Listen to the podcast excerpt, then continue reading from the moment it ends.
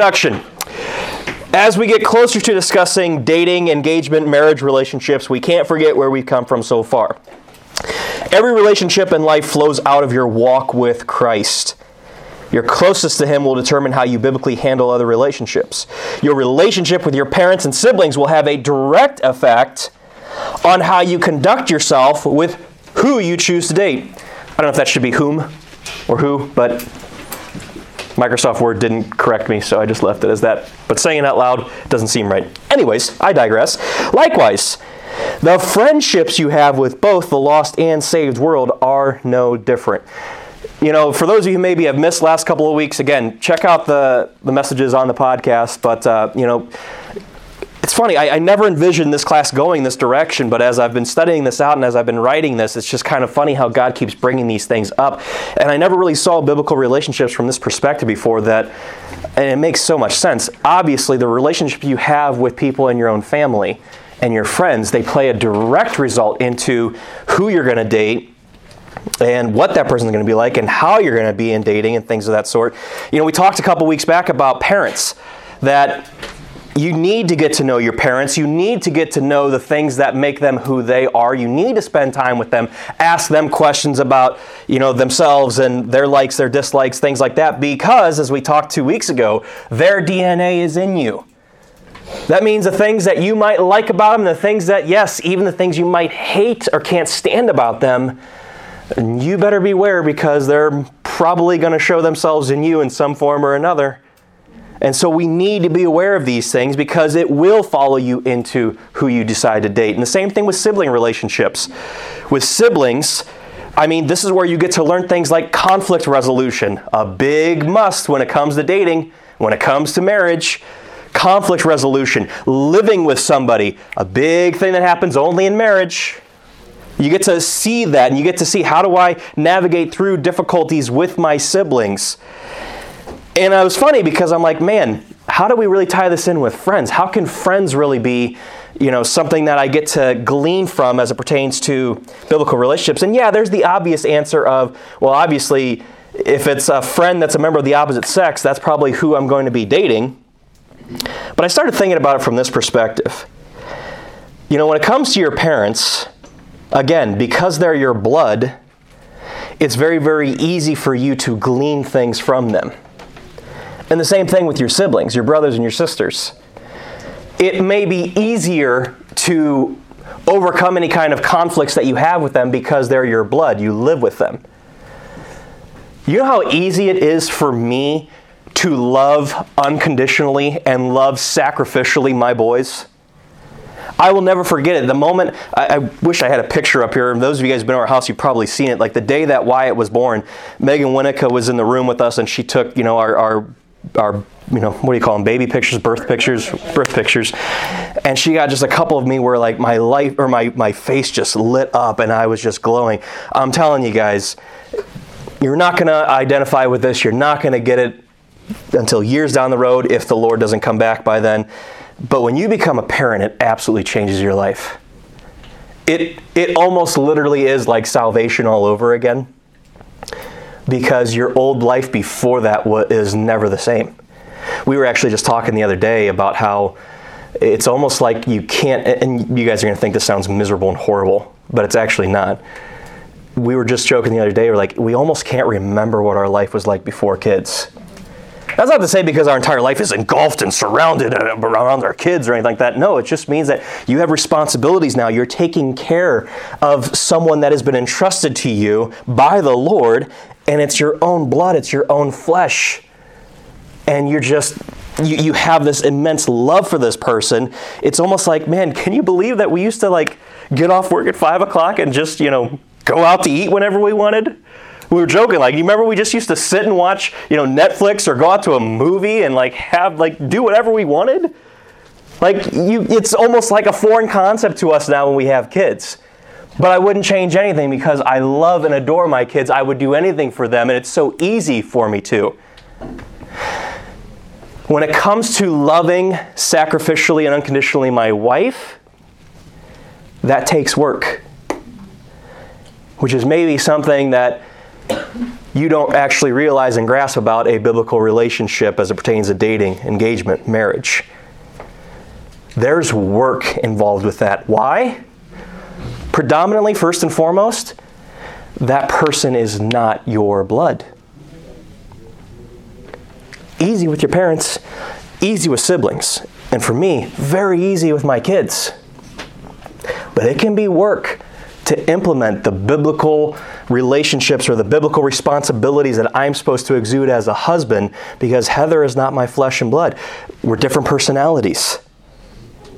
And even if you guys start dating somebody who is, man, a kindred spirit with you, where you guys are like this, thick as thieves, you're still going to run into things down the road where you're like, oh, never saw that side of you before. Oh, you're just gonna you're just gonna put the dish in the sink the dishwasher's empty. You can just go ahead and just put it right on in there. Oh no? Okay all right maybe we'll talk about it later. That may or may not have happened the first week of marriage. Yeah surprise. Hey you might be surprised as to who the one was that left the dish in the sink. That's all i'm gonna say. No no. No. Fight fight you better admit that right now. And then that's where I'm like, it's the same thing with friends. It may be a little bit harder to go through conflict resolution with your friends because they're not your blood.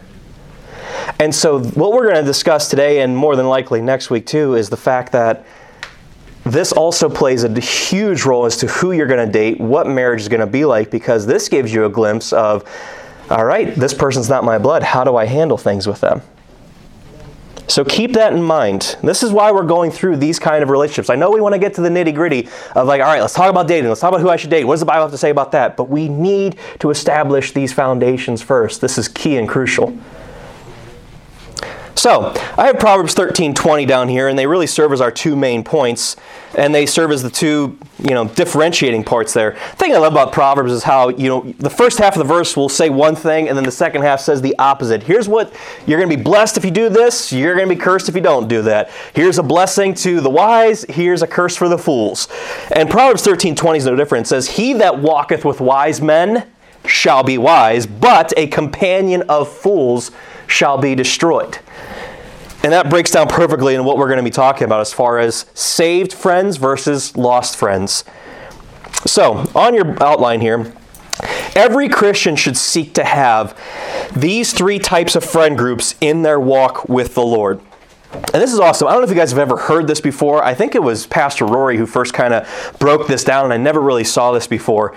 But the very first person or type of friend that you should have in your life in the first blank on your outline, point number one is a Paul. Not appalled, Paul. P A U L. A Paul. Because think about who Paul was. He was a discipler, he was a mentor, and he was a counselor. You guys are in Proverbs 27, right? Look with me in verse 6. Faithful are the wounds of a friend, but. Are you guys not there?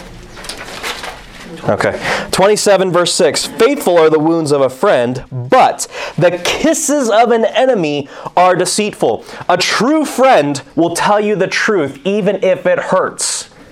And typically speaking, that comes from somebody who's a little bit further advanced in their walk, maybe like a, a teacher, a discipler, a counselor. They're going to be calling you out on things if they, what they see is not lining up with the Word of God, if your walk is not matching your talk. And that's what the Bible says a friend should be. But notice the second half of that verse kisses of an enemy are deceitful. You have somebody who's just constantly flowering you up, constantly buttering you up, constantly telling you everything that you want to hear that's not a true friend.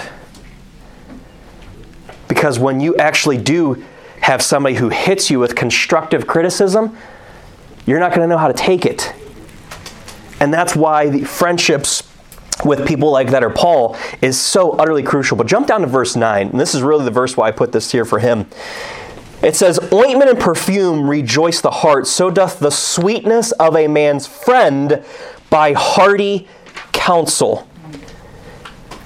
When a man goes to somebody who is not as far advanced in their walk with them and gives them counsel, helps them, guides them through life's obstacles, that is somebody you want to be around. That is a friend that you need to have. That's a type of a Paul in your life. So, on your outline, this is somebody that you want to seek counsel from, that first bullet point. We're going to stay in Proverbs for the most part, but just go ahead and flip back to chapter 11. Out of curiosity, does anybody here do a proverb a day for your Bible reading? I'll tell you what, uh, for those of you that may struggle getting up in the mornings or, or leaving yourself enough time, uh, let's say you're in like another book of the Bible. If you find yourself struggling with that, man, at the very least, just jump over to Proverbs. If it's, what day is it today? The 25th? 26. Read Proverbs 26. And tomorrow, when you guys wake up, and if you don't have time to actually dive into wherever God has you in your book, read chapter 27. That way you're at least getting something that you can feast on. Because, man, I'll tell you what, it's the book of Proverbs for a reason. It's wise counsel for a reason. Look at chapter 11, verse 14. Where no counsel is, what? Hmm. But in the multitude of counselors, there's what? You know, I, I've talked about this before, but even for those of you who are juniors, uh, and you start contemplating what your plans are after high school, whatever you're thinking, even if you feel like you have it not nailed down and you know for sure what you're going to be doing, run it by a multitude of counselors. Run it by your teachers and leaders, run it by your parents, run it by other disciplers, run it by other pastors, run it by other older people who are Pauls in your life that would be able to give you feedback and counsel as to what you should do. Hey, that might actually be a good idea. Hey, that's a good idea, but consider this. Hey, I think that's an awful idea. Here's something maybe you should direct your attention towards. There's safety in that. You know why? Because what does Jeremiah 17:9 say about our very own hearts? Deceitful and desperately wicked above all things. Who can know it? You can't even know your own heart. That's why you need outside perspective in order to help you. People who observe you, people who know you, people who would be able to help guide you in these things. We all need Pauls in our life. We all need a multitude of counselors that would help guide us in those things. Jump over to chapter 15.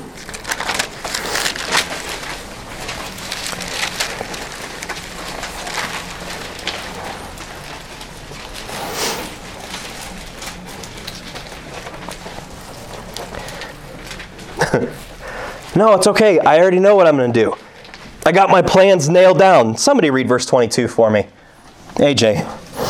Uh, without counsel, purposes are disappointed, but in the multitude of counselors they are established. You might have everything nailed down. You might know, quote unquote, for certain what it is you're going to do. But if you don't have counsel behind it, if you don't have other people telling you, yeah, it's a great idea, your purposes and plans might just be disappointed you might end up with a lot of heartache one day because you weren't supposed to do that. You weren't supposed to go down that path. You weren't supposed to go down that particular path at that particular time. I mean, I don't know. I, will probably get into this at a, at a, later time, but there are moments where I wonder, it's like, man, should I have actually done part-time job full time college and the Bible Institute all at the same time, there are moments where I wonder, man, maybe I should have waited for the one, or maybe I shouldn't have even done one of them and gone on to the other one. I think about that a lot. And I even did seek counsel on it. So that just goes to show that even when you do seek counsel, man, you still don't know. You better seek more counsels. You better have a multitude, not just three or four, not just again the people who are going to tell you exactly what you want to hear. Maybe, maybe there's, maybe it's me. Maybe there's a leader in this room or a junior high leader that you just really didn't get along with. And you're like, man, I don't really want to know what they're going to say because they're going to tell me what I don't want to hear. Those are the exact kind of people you need to go to. Because maybe there's a reason why they're going to tell you what you don't want to hear. And yeah, that goes even for I'm thinking about asking this person out. I'm thinking about maybe going on a date with this person, etc., and so forth. Chapter 24.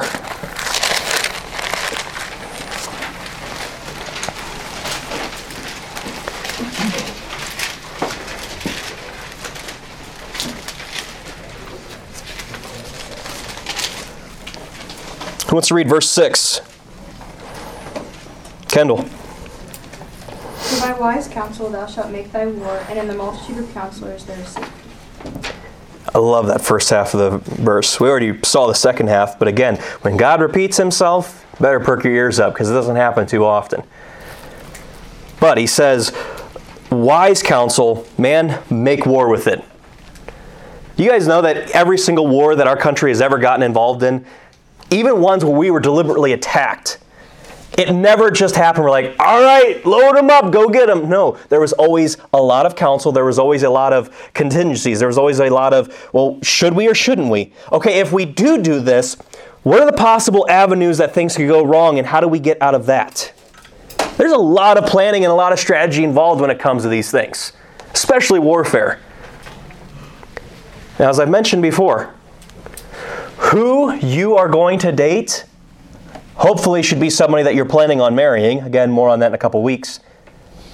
And if it's someone you're planning on marrying, it is the second most important decision of your entire life, of your entire existence, outside of receiving Jesus Christ as your Savior.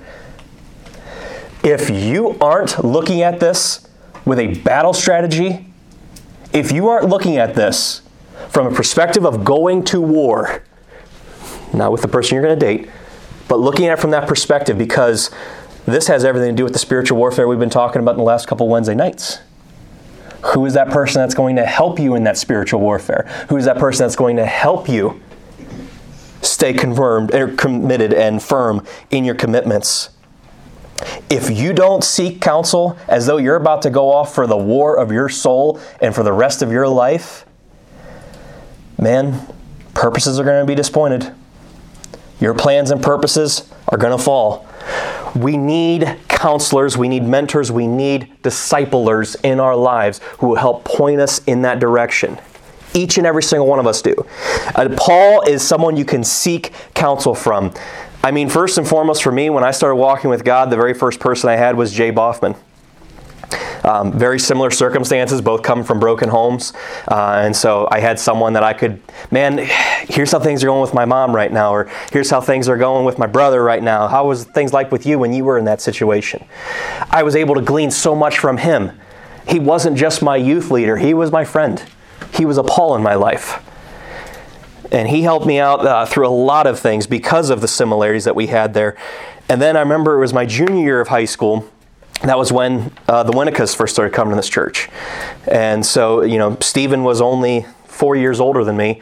And so he, of course, when God got a hold of him in the senior high, he gravitated towards people that were in the senior high and, and just kind of took me under his wing. I remember it was after camp, he was a counselor that year. And uh, after camp, he was like, hey, you believe you have a call in your life for ministry? I do too. Let's get together on Sundays after church and let's go through this book study together and I'll never forget it. It was one of the, the highlights of that summer for me. Really, also because, uh, I mean, Jay was really the only other counselor that I had. I didn't have anybody who was a closer peer. Peer, but also Paul, because he was further along in his walk than I was. And it was so huge and it was so implemental in my life to be able to have someone like that who just took me under their wing, sought me out, and spent time with me and invested in me in a non formal discipleship kind of relationship. Because you guys do realize that when you have a discipleship relationship, it doesn't mean that you have to go through a book, the student journey book. And it doesn't mean that somebody needs to reach out to you. There are plenty of people that you can seek out and say, hey, uh, I'd like to get together with you, have coffee, and just kind of run some things by you.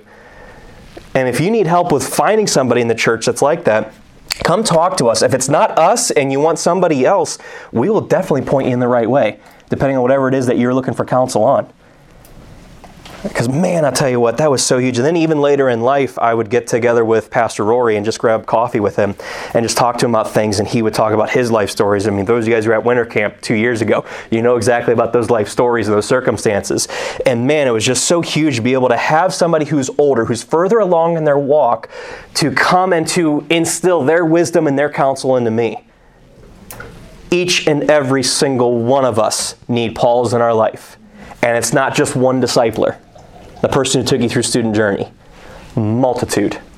Multitude. And one of the things that I am so looking forward to in the next month here is just being having the freedom to be able to be like, hey, wow, I don't have to work at 1:30. My job will be being with you guys, and I feel like I haven't been able to be with a lot of you fellas um, to have that one-on-one time with you. And I'm sorry if you feel that way. And so I'm really looking forward to just being able to have that freedom to be able to spend more time with you guys and to instill my life and to help you guys not make the same dumb mistakes that I've made throughout my, the course of my life. And to help you with that because we all need Paul's. It's not only someone that you can seek counsel from, but it's someone that you can come to, second bullet point. Someone you can come to in order to learn about life and glean from their experiences. I guess I just mentioned that. Second Kings chapter 2 verse 9 and 11 on here. The first relationship i thought of and maybe it's not one youth guys think about but it's elijah and elisha probably because i just mentioned them on wednesday nights. And it came to pass when they were gone over that elijah the discipler the paul if you will said unto elisha his disciple ask what i shall do for thee before i be taken away from thee and Elisha said, I pray thee, let a double portion of thy spirit be upon me. And he said, Thou hast asked a hard thing. Nevertheless, if thou see me when I am taken from thee, it shall be unto thee, but if not, it shall not be so. And it came to pass, as they still went on and talked, that behold, there appeared a chariot of fire, and horses of fire, and parted them both asunder. And Elijah went up by a whirlwind into heaven. Did Elisha did Elijah die? No, he was caught up. He was raptured up, if you will. Hmm. And when the sons of the prophets, and this is afterwards, a few verses later, so, in other words, you guys see the point here. Elijah said, Hey, you know what? Your request about a double portion of my spirit being with you, my life being like you now, if you see something happen that has never happened before, then it's going to come true. Well, something happened that never happened before. And so here we are in verse 15. When the sons of the prophets which were to view at Jericho saw him, they said, The spirit of Elijah doth rest on Elisha. And they came to meet him and bowed themselves to the ground before him. Again, as we go, we talked about in week two, the, the picture of a, a relationship between parents and children. The parents, I mean, they create kids in their own image. So those kids are going to have traits of the parents, and then the parents are going to instill things even further into them. It's the same thing with discipleship.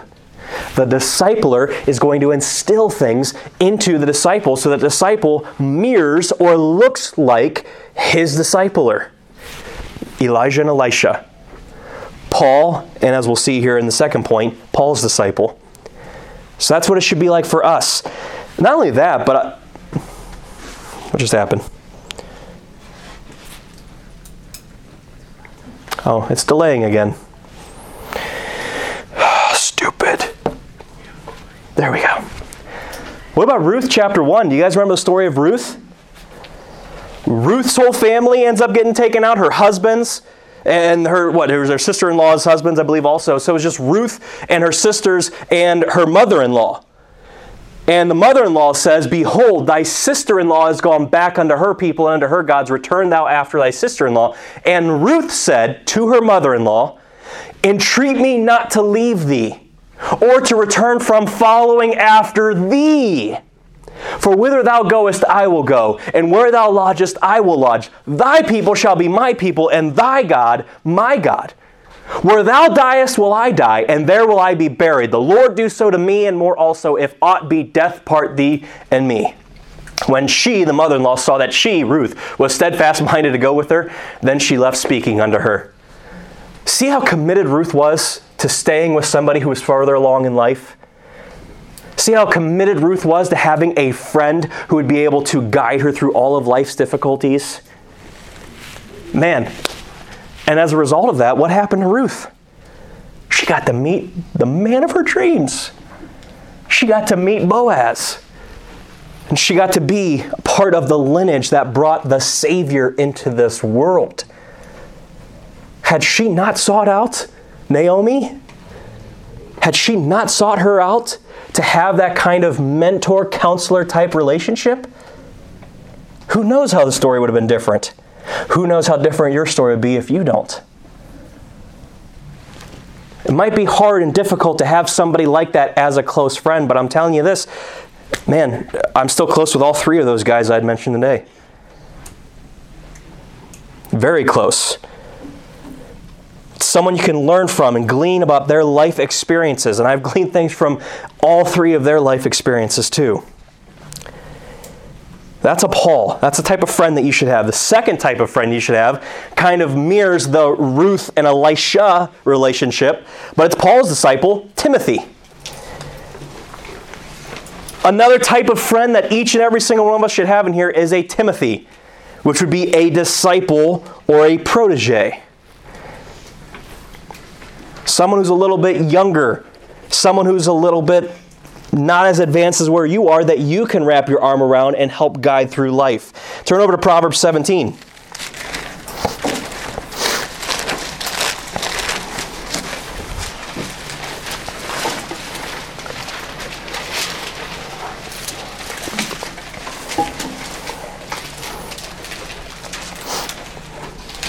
You know, the thing I loved about I was excited to do this class was, you know, when we took that so, that survey and that poll of what class do you guys want to have, you know, back in the summertime on the index cards, some of you had mentioned biblical relationships, but you know, I think there was at least one of you who said, man, I just want to know what type of friends I should have. What are some good godly friends? What does a good friendship look like as opposed to a rotten one? And so that's really where this message was born out of.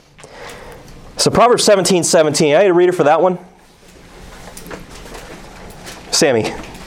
A friend at all times, and a brother is born for adversity. I love it. A brother is born for adversity. I never really saw this verse like that before, but you know, when we're talking about a brother being born, that implies that you're already alive. So this is a younger brother who just maybe became born again, is the picture. So you should have somebody who's maybe just newly saved or someone who's just decided to start walking and taking their walk with the Lord seriously. And that you can be that big brother to to help them, to help spur them on, in order to kind of be that adversity of like, hey, maybe you shouldn't go down that path. Hey, maybe being with this group of people isn't that wise of a decision. You should be there to help be that adversity to them and that you be that big brother kind of a role to the younger brother. That's what Paul was to Timothy. Look over to chapter 18, verse 24.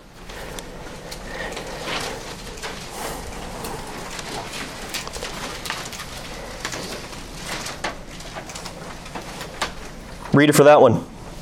Someone from the left side of the room. No one on the left side of the room has anything yet. Or your right, my left. I'll do eeny, meeny, miny, mo. I don't care. Mason, go ahead. Verse 24. A man that hath friends must show himself friendly, and there is a friend that sticketh closer than a brother. Man, a friend that sticks closer than a brother. Again, talking about that brother being born for adversity. You ought to stick closer to them. They ought to be closer. The people in this room ought to be more closer than your own kin, than your own flesh and blood.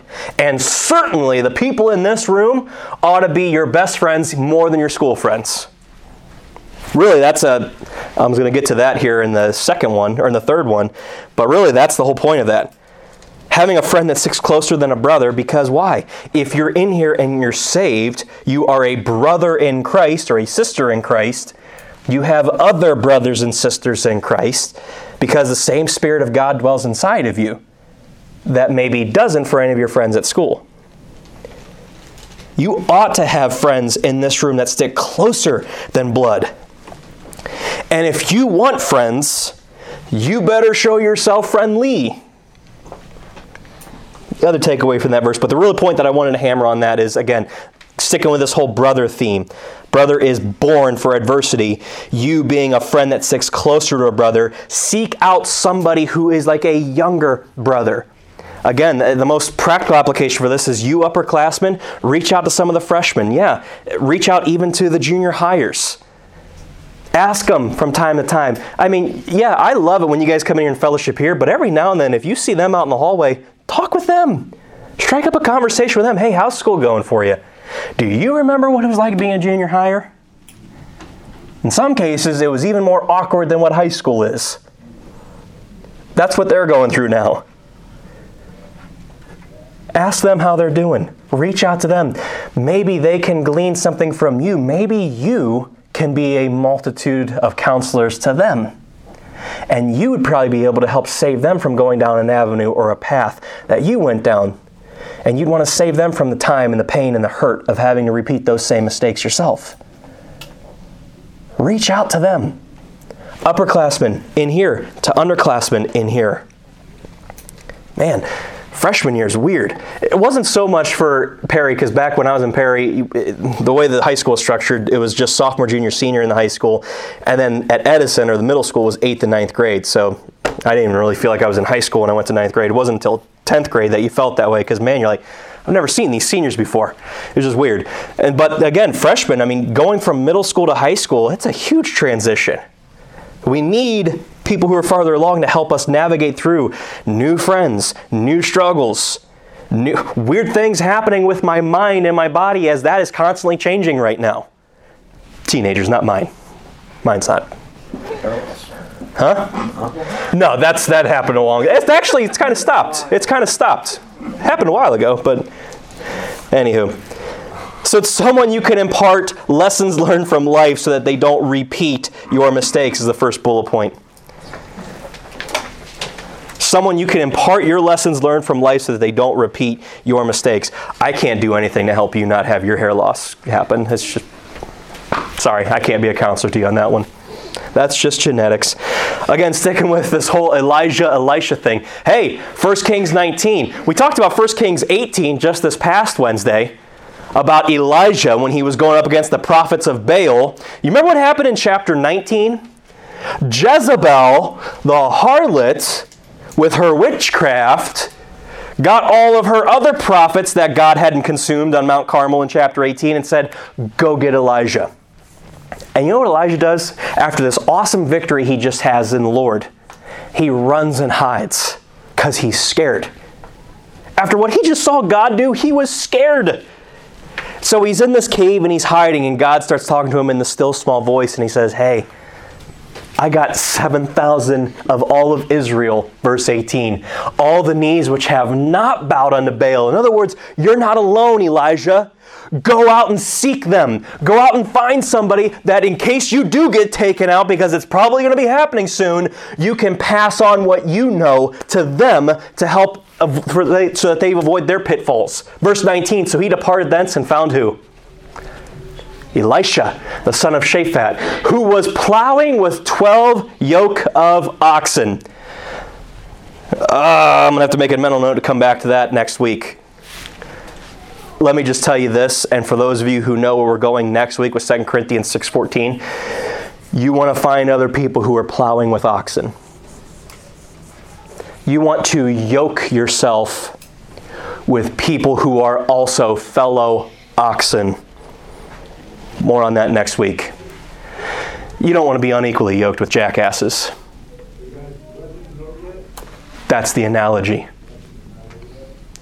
In the Bible, a jackass or a donkey is a picture of a lost person.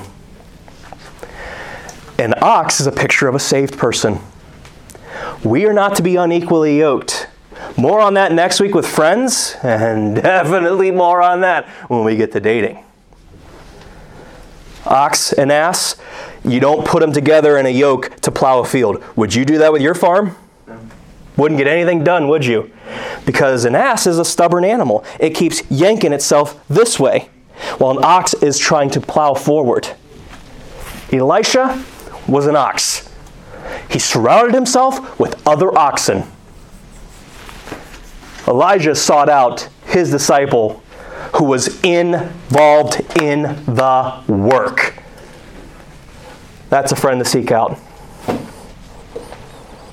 And 1 Timothy 1:13 says, Uh, you know, Paul's talking to Timothy here. He's writing to him and he says, who was before a blasphemer and a persecutor. Paul's talking about his own life and what he went through. I was before a blasphemer and a persecutor and injurious, but I obtained mercy because I did it ignorantly in unbelief. Here in this letter from Paul the discipler to Timothy his disciple, Paul's unveiling all of the things that he went through. He's saying, hey man, here's my past mistakes, and here's how I found mercy in the Lord. And Timothy, no doubt, in this point, knew this stuff, but he's just reminding him. But again, the point I'm trying to make with that verse is that there was a conversation that took place from somebody who was further along in their walk to somebody who wasn't as far along in their walk to avoid the pitfalls that Paul had made. Have you made mistakes in the last year? We'll just stick to this past year. Maybe people you got close to that you wish you didn't. How can you help somebody else that they don't make the same exact mistake? That's the type of friend you should have. Not only that, but in the second bullet point, it's someone you can help guide through storms and other difficulties. Man, you know what? Hold your place here. Turn over to 1 Timothy chapter 1. Do not lose your place in Proverbs. I thought we could get through the whole study sheet today. hey, good news is we're going to end early. I'm, I'm, I'm going to prove it to you. Going to prove it to you. I heard that. I think that was Jamie. All right, verse 18. She's not here. Wasn't her. it was the disembodied spirit of Jamie. Actually, it's probably the disembodied spirit of Andy. Verse 18 This charge I commit unto thee. Notice what he calls him? Son Timothy. Oftentimes in the Bible, you hear him calling him my own son in the faith, because Timothy was his disciple. For those of you who are discipling right now, who are a discipler, discipling either a junior higher or maybe somebody at school, man, that's how you ought to be with your disciple. You ought to be that close with them. Maybe you didn't have that experience as a disciple, then learn from it and do better. Do better than the experience you had. That's what I meant by that. Not to say that it was your fault before. This charge I commit unto thee, son Timothy, according to the prophecies which went before on thee, that thou by them, the words, in other words, the word of God, mightest war a good warfare. In Matthew 11 29 is where Christ says, Hey, take my yoke upon you, yoke, and learn of me. Christ sought out people who were Timothy's in his life, his disciples. You ought to have those friends too. And it's funny, I, you know, I've had many disciples in my life, and I'm very close with many of them. Um, very close with Tyler Zis, uh, you know, very close. Speaking just of senior high material, um, Garrett Johnson, but I mean, one that you know stands out that I remember seeing just the biggest change. And you know, I was able to guide all those other guys in their life, but the one that I saw just the biggest change and transformation was Luke Johnston. For those of you know him, he's helping out right now in the senior high for or the youth group for GBC. Um, but I remember when we, he and I first started meeting, it wasn't one that I sought out. It was a relationship that Stephen put together. he's probably gonna well he won't hate me for it we joke about it all the time but he actually when we started discipleship he was not walking with god and i didn't know this at the time he would tell me later he's like yeah uh, i was still smoking weed when you and i started and i'm like I don't know why I said that. It was just funny because I'm like, I remember when he told me, I'm like, I had no idea. I was like, I thought you were walking with, I thought this was you wanted to do this. He's like, no, it was like Steven set it up and I wasn't really wanting to do discipleship. But all of that changed for him when we started meeting. I'll never forget the turning point was there was one night where we met where we didn't even get into the material at all. And he was sharing with me things that he was going through at school. And I'm like, holy smokes, has high school really changed this much and gotten this worse since I was in it? And I remember I was able just to kind of give him things and help him navigate it. And, and I remember we closed down Starbucks that night, and we even, I, I, he didn't drive then, so I took him home, and we were in his driveway for another two hours just talking about these things. And it was from that moment on that our friendship really developed, and we've been friends ever since then. And to this day, I'm still able to, well, well, that's the thing. I mean, there comes a point where you mature and you're able to lead your family and lead yourself too, but we still remain close. And so that's where you all ought to have those friends and all seek those kinds of friends that it doesn't go just within the book every single week for one hour. But you guys are hanging out together and you're investing your life and instilling your life into them. That's a friend to look for, and a Timothy. And then lastly, flip back to Proverbs 27. You might be thinking, man, that's not what most of my friendships are like. Well, be prepared to what? Hence the room every week. A constant reminder Change sucks. We don't like it. I get it. I'm there with you. But this needs to be the boss. This needs to be what's in charge of us. I get it. Most of our friends are this third group here, a peer to peer relationship. But we all need Paul's in our life. We all need Timothy's in our life. Look at uh, verse 17 of Proverbs 27. Iron sharpeneth iron, peer to peer. So a man sharpeneth the countenance of his friend. The third type of friend group you should have is a Barnabas. Barnabas, a peer, an encourager. Someone who is in the same level of playing field, the same walk of spiritual life as you, that helps spur you on to love and good works. Someone who's going to sharpen you as you sharpen them. Now you might be thinking, yeah, this is the friend group that really, I think about it, all of you guys really are in. You guys all have close friends. They're like, man, they're like your brother, they're like your sister. You're so close with them. Is this what happens in those friend groups that you have? If not, then come back next week. But it's someone, first bullet point, someone who will be by your side through thick and thin. All right, we're done with Proverbs. Turn over to the book of Acts. We'll speed through these. Who is this Barnabas guy? Well, if Paul and Timothy have a connection and relationship, you'll see that Barnabas also does. Proverbs chapter 4, verse 36. That's where we first see this guy show up. And Joses, or Joseph, who by the apostles was surnamed Barnabas, which is being interpreted, here's his name meaning, the son of what? Consolation, Consolation, a Levite in the country of Cyprus. Barnabas was a great encourager. When somebody was going through a hard time, he was there. He was one you could always count on to pick up the phone whenever you dialed.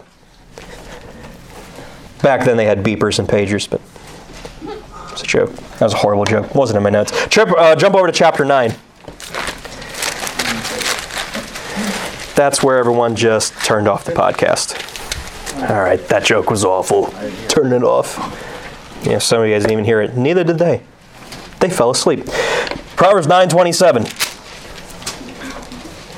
But Barnabas took him. All right, what happens in chapter 9 of Acts? Who? What? Saul. Saul's conversion. Saul gets saved. Put yourself in Saul's shoes. What did he do before he gets saved? Kill people.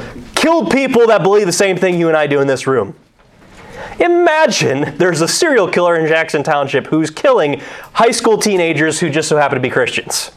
And then that guy gets saved. I put quote marks around it, but would you believe it when you heard it? Not at all. And imagine someone's going to have to love on this guy. Acts 9 27. But Barnabas took him, the son of consolation, and brought him to the apostles and declared on him. Honestly, I guess you could say that Barnabas was a Paul to Paul at this point, and brought him to the apostles and declared unto them how he had seen the Lord in the way, and that he had spoken to him, and how he had preached boldly at Damascus in the name of Jesus. Hey, do you have a sketchy past? Have you maybe done things that you're not proud of? And you feel as though there's no redeeming quality for you? You feel like there's no way you're going to be accepted? Yeah, so did Paul. And it took one person to wrap his arm around him and convince the others this guy's different. Maybe you don't have a sketchy past, but maybe somebody does. Maybe you need to be that son of consolation and wrap your arm around that person and forever change their life. Because that's what happened to Paul. Who knows what his life would have been like had that guy not been there by his side? You're not going to know if you're just around the same people every single week. Make your rounds. Someone's going to be there through thick and thin. Jump over to chapter 13.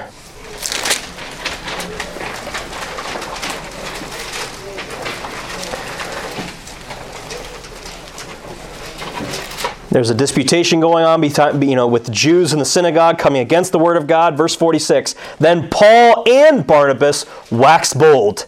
They were together in this tough time where false doctrine was being presented, and they waxed bold to preach the word of God together. Jump over to chapter 15, verse 2. When therefore Paul and Barnabas had no small dissension and disputation with them, there was another argument. They determined that Paul and Barnabas and certain others of them should go up to Jerusalem and the apostles and elders about this question. They were peers. They spurred each other on. They were co leaders who were like, man, you and I joining our shields, locking our shields together, we're stronger of a force together than we were just individually. Those type of relationships ought to be happening in this room. You're provoking yourself, uh, each other to love and good works, as Hebrews 10:24 says. Next point. This is someone who will push you in your walk with the Lord and who knows you'll do the same for them. Look at verse 36 of chapter 15. We talked about this this past summer when we did a little mini series on people of the Bible. We talked about John Mark. Remember, John Mark was the nephew of Barnabas. John Mark also walked away from the Lord. Paul didn't trust him. Barnabas had mercy on him. Look at verse 36. Some days after Paul said unto Barnabas, Let us go again and visit our brethren in every city where we have preached the word of the Lord and see how they do. And Barnabas determined to take with them John, whose surname was Mark. And Paul thought not good to take them with them, who departed from them. He left the work, went with them not. And the contention between Paul and Barnabas was so sharp between them iron sharpens iron, that they departed asunder from one the other. And so Barnabas took Mark and sailed into Cyprus. Yeah, when two pieces of iron hit each other, there's going to be sparks, but you're going to be sharper as a result of it. It's conflict resolution. Move on, move past it. And they eventually did. Point is, if God has you in a certain spot and God, you see that, man, God's really working in this person's life too, and we both kind of see them the same, be, seem to be on the same track right now, we should probably hang out. Hey, you want to get coffee this week? Because I'm telling you, that's the kind of stuff as you read the book of Acts that flipped the entire world upside down. Literally, that verse is in the Bible in the book of Acts. These types of relationships did just that. And it can happen for this youth ministry too. Man, I had someone like that in the senior high. And we were peers. And it was funny because to look at us, we had nothing in common at first. He was in, uh, my buddy Ben was in lacrosse, and I was done with sports at that point in my life because I rededicated my life and didn't want anything to do with it. And, uh, you know, different music tastes, things of that sort. But man, I'll tell you what, when we finally realized, hey, uh, you're passionate about youth ministry, I'm passionate about youth ministry, we both love solid, we both want to shine our lights in our schools, we both care about the people in this ministry, why aren't we hanging out? And it took us a year of being in this youth ministry before we finally hooked up and became friends. And of course, Stephen kind of helped gel that all together. And the three of us became, we lived this out the Paul, Timothy, and Barnabas relationship, all three of us. And even though our interests might have been different, and even though he liked things that I didn't, man, he was a brother. We slayed some giants together. And I'm very have very fond memories of the things that he and I were able to do in this youth ministry together when we were students. So, question for you What's your testimony like with the people in this room and with other believers? Do any changes need to occur? Philippians 1:27 only let your conversation be as it becometh the gospel of Christ. You know what that word conversation means? It means lifestyle. It means your testimony. You know why? Because your testimony, your life speaks. Let your testimony be as becometh the gospel of Christ, that whether I come and see you or else be absent, I may hear of your affairs, that ye stand fast in one spirit, with one mind, striving together for the faith of the gospel. And 1 John 3:14, we know that we have passed from death unto life. Have you passed from death unto life? Are you saved? Are you? All seven of you. Awesome. If you know this, here's a, here's a, a, a uh, assurance thereof. You know that you're saved because you love the brethren. You know, there's actually a study you can do. There's 12, what we call them assurances, found just in 1 John. This is how you know you're saved. If you have love for the people in this room, even though they're different and they might be quirkier or they might be completely weird in some cases, you have a love for them because you know what? Man, you love Christ. Jesus Christ got a hold of you and changed your life. Same thing with me. Man, I love being around you. If not, you might want to look at the other 11. We know that we pass from death unto life because we love the brethren. He that loveth not his brother abideth in death. My little children, let us not love in word. I love you. Neither in tongue, but in deed and in truth. Those are the friends to look for. Those are the friends that we all should have. Anything else? Come back next week, we'll look at. Let's pray.